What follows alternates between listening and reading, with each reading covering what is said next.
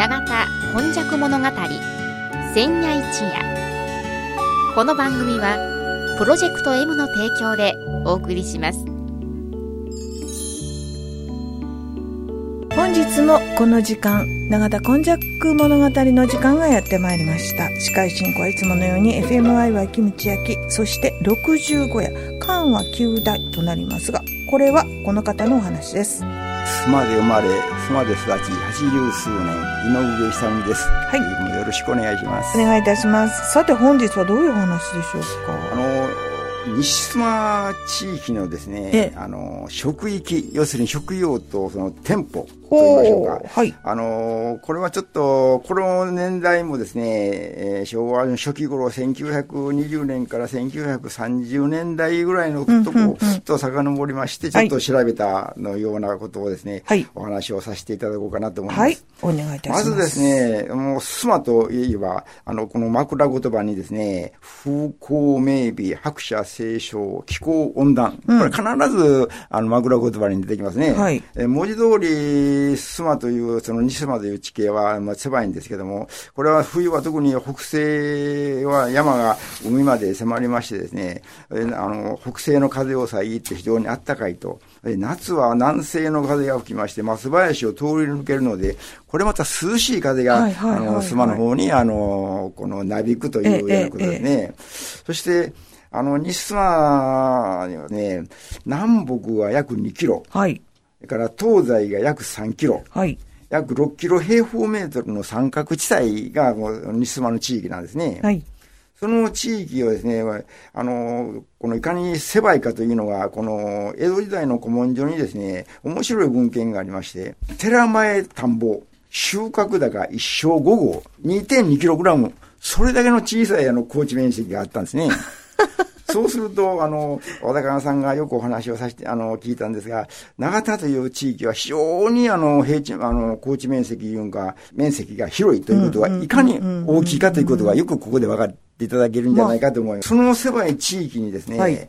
この大正初期からあにあの完成しました向こう離宮の造営でですね、うん。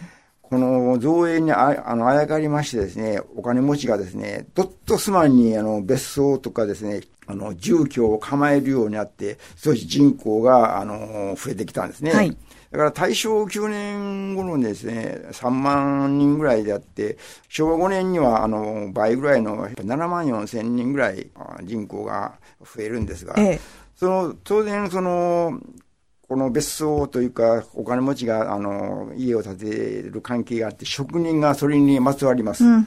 当然、商店もおのずから、この開業せざるを得ない、あの、店、店も開きますね。でも、あの、こう別荘地域というと、大工さんもちょっとこう、上物の良いものとか、はい。あるいは、えー、その商店もお寿司だったりとかですね、すね。懐石とか、お茶とかっていうふうな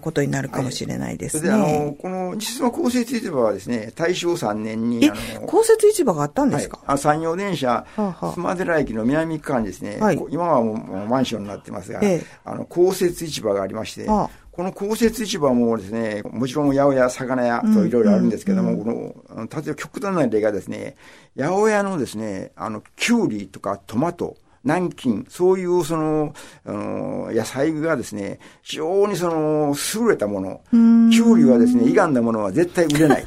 まっすぐなもの。安いもスカッとしたもの。で、かぼちゃ、南京もですね、ええあの、この傷のある、ちょっとあの、色が変わってる、そういうものはですね味は一緒やでっていう売り方はしないってそうで。ことですすね。あの、も う売れなかったと。またもっと面白いのはですね、はい私は子供の頃、あの、わんぱくですので、その市場近辺によく行きますので、あの、肉屋さんがありまして、はいその肉屋さんにですね、お手伝いさん、昔でいう、あの女中さんがですね、え肉を買いに来るんですね。はいはいはいはい。肉ですと、まあ、庶民では大体お祭りとかなんかありましたら、すき焼きが、まあ、肉のああ、ですね。なるほどそ。の頃ですね、そのお手伝いさんがですね、あの、肉の塊を買うんですね。ほうほうほう。と、今から考えますと、ステーキですね。あ、ステーキ。厚みが1センチぐらいで、ちょっとこの15センチぐらい。はいはいそれをですね、肉屋の店主は竹の皮でつ、昔の竹の皮で、端をちょっとこう、あの、包みまして、くるくるっとこう、はいはいパイと包むんです。え私は子供の頃ね、そのお手伝いさんは、その肉をですね、犬に食べさすもんやと思ったんです。そんな分厚いもん。人間が食べるもんじゃないと。ようやく物心が、またあの、ええ年になりまして、はい、ステーキというものが深海地で食べますと、ああ、これがそうやったんか、というような、もうなんとも笑い話にならないような笑い話があるんですね。はいそしてですね、これは須磨の職域をあの調べたんですけども、なんとお医者さんがですね、22件あるんです。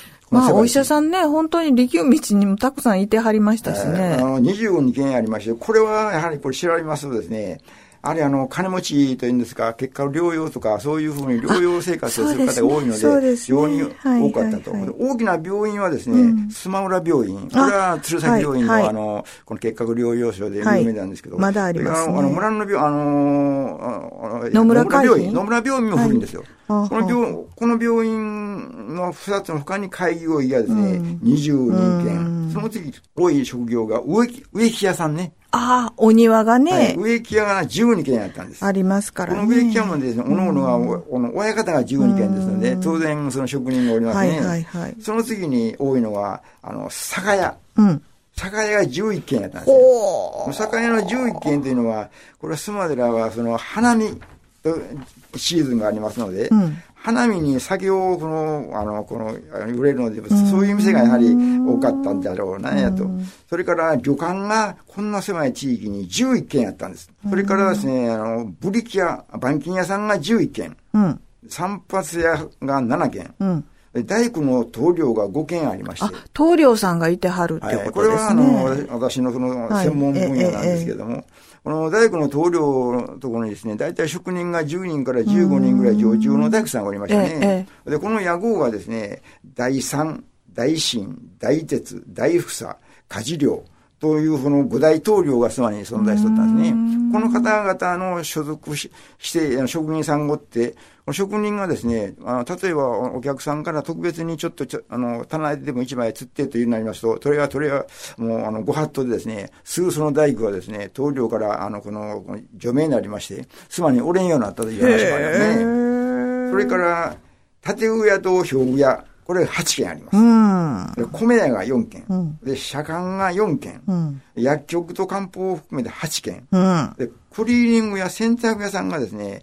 その3軒、洗い針屋さんが3軒、うん。この洗濯屋さんが3軒がですね、これまた面白い話がありまして、須磨寺の商店街に赤鳥博士、坪坂クリーニング店というのがありましてね、はいはい。その北側に大師餅という饅頭屋がありまして、はい。その南側に木田という豆腐屋があったんです。はあおのずから、万獣屋さんと豆腐屋さんは、あの、煙突から煙が、油煙が出ますね。はあ、真ん中に洗濯屋さんがあったんですはい。そうしてですね、その洗濯屋さんがですね、もうそのおじさんがもう有名な話で、万中屋とその豆腐屋と喧嘩するんですね。これが明日まであの、もう名物誌になりまして、また喧嘩が始まったって大勢の人、人だかりだったいうような面白いあの話も須磨寺商店街にあります。それから、上結さんが、あの、かあの3軒、うん、漬物屋さんが3軒、はい、洋服屋さんが3軒、はい、この洋服屋さんもですね、つまりの職人が非常に店舗多いのになぜ洋服屋さんがあります？やっぱりこれはお金持ちが多い関係で、そういう方々のあの発注が多かったんでしょうね。それから八百屋が3軒、豆腐屋が3軒、パン屋さんが2軒、パン屋さんがですね、一見、ロシアベーカリーという屋号のパン屋さんがですね、これはもう一世を風靡しましたね。それから、紙、文房具店が6軒。この文房具店という紙屋さんというのが6軒もですね、なぜこの6軒もこの紙、この文房具店、紙専門で扱うようなあったかこれは別荘学校なり、比較的学校が多かったのと、神社仏閣にですね、紙を使うのが多かった。という関係で、あの、その、紙屋さんが多かったんですね。それから時計屋さんが5軒。うんこれもこんな狭い地域で時計屋さんが5軒もあるということは、庶民は時計なんか持ってませんので、やっぱしお金持ちが、あの、この時計を買ったんでしょうね。うん、それで、今ちょっと話します。肉屋さんが2軒。で、柏屋さんが2軒。うん、それから、富士屋とか明治屋と、コーヒーとか紅茶、チョコレート。その売ってる、その、そういう、その、富士屋、明治屋という珍しい屋号の店が2軒ありまして。ええ、それから古本屋さんが2軒。うんありましたね。餅屋さん、専門の餅専門店もあって、畳屋さんも、まあ、2軒、自転屋さん、あ自自転車が1軒、で、物差し、あの、差し物さん、家具作るとこが2軒。それから、桶屋が2軒。電気屋が3軒。それから、人力車の、あの、その、の扱ってる、その、車夫の、あの、車屋さんが。まあ、タクシーみたいな感じですね。はい、材木屋さんが、あの、石屋さんが2軒。うん、で、砂糖、砂糖専門店の感覚さんという、砂糖専門店の、あの、店もありました。砂糖専門それから、タバコ屋が10軒ありました。これも狭い地域でね、職人さん多いからかな。そうですね、10軒。うん、それから、釣り具屋さんが2軒。で、竹専門店が1軒。金物専門店があの2軒。それから、土木。あの、の土方の方がですね、に大きな親方が2軒ありました。うん、それから玉突き屋、ビアヤードが1軒、うん、で葬儀屋が2軒、うん、郵便局が2軒、うん、信用金庫が1つ。意外と少ないのがですね、その魚屋が2軒しかなかったんですね。ということは、魚屋は漁師が直接、あの、その、まあ、売りに行ってるということもありましたですけどね。それから、お菓子屋、駄菓子屋が5軒ありました、うん、銭湯が、やはり職人さんとか商売人合意の銭湯が3軒。それから、珍しい交番所がですね、こんな狭いところに5軒あったんですね。5軒？はい。ただ、網元が1軒、森中と言いまして、うん、でかい網元の漁師さんが、あの、ありましたね。だから、馬力屋というのが、要するに、牛や馬で、あの、を引いて荷物を運ぶ。大書屋が、警察署の横に大書屋。骨董屋さんが2軒。測量屋さんが2軒。それで差し入れ屋と言いましてですね、あの、警察に従事されている方にですね、あの、物を運ぶ、あの、この、食料を運ぶ差し入れ屋が、あの、一軒ありましたね。それから、ハンコ屋さん、で、写真館、それから、あの、マッサージ、ワンマさんが3軒、下駄屋と靴屋さんが3軒、で、麹屋、味噌屋、塩、塩を販売しているの4軒。その他ですね、小さなのはずっとこうありまして、全部でですね、100種類ぐらい職種がありました。その中で非常にあの、この、珍しい、あの、職業がありましてですね、鉄砲屋という職業がありました。鉄砲屋というのはですね、あの、小銃とかですね、機関銃、核撃砲、それを修繕するんですね。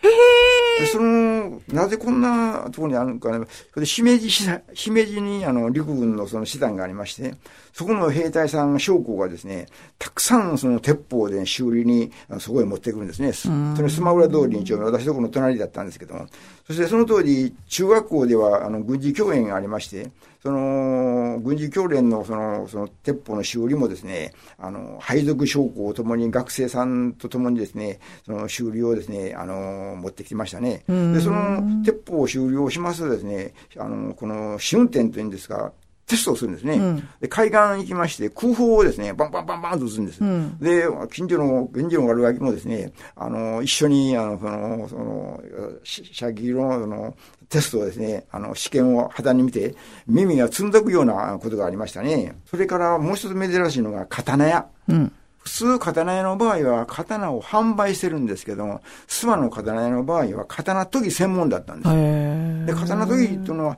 どっから今考えてもですね、不思議なんですけど、どっから注文があるんだろうかと思うぐらい、毎日職人さんが二人ぐらいですね、刀をですね、研いでるんですね。うん、ガラあの、立ち越しにですね、悪ガキがですね、あの、じーっと見ていましてですね、あの、おっさん、その、そんだけ飛んだらどのぐらい切れるんや、言うて、子供がですね、あの、その、まあ、今で言うやじるんですね。うんその店主がですね、大きな口を開けて、こら悪ガキ、邪魔なる、どけというで、よく、あの、怒鳴られたことがありますね。それから、仕立て屋さん。あの、職人さんが非常にお願いしたんで、職人さんのこの反転とか桃引きとか腹掛け、そういうのをあの、もうせわしなく忙しく、やっぱし作っておりましたね。それから、また珍しいのは、御用寺さん。と言いまして、明石から神戸、須磨、長田近辺まで車を引きましてですね、小物を運んで、で、伝達も、あの、この、やっとったんですね。私のお袋が、あの、大倉谷ですので、うちの、あの、親父が大工ですので、このご用寺さんの、あの、口利きでですね、結婚したと。そういうような、あの、珍しい職業がですね、この須磨の、この6平方メートルの中にですね、たくさんの職業があったいうのも、珍しい地域でないだろうか、というような感じが、あの、須磨の、あの職域と、あ店舗、そういうような関係ですね。はい。えー、ありがとうございました。様々なお話を聞かせていただきました。本日お話しいただいたのはこの方です。今の住人、井上勇でした。はい。来週もまたお聞きください。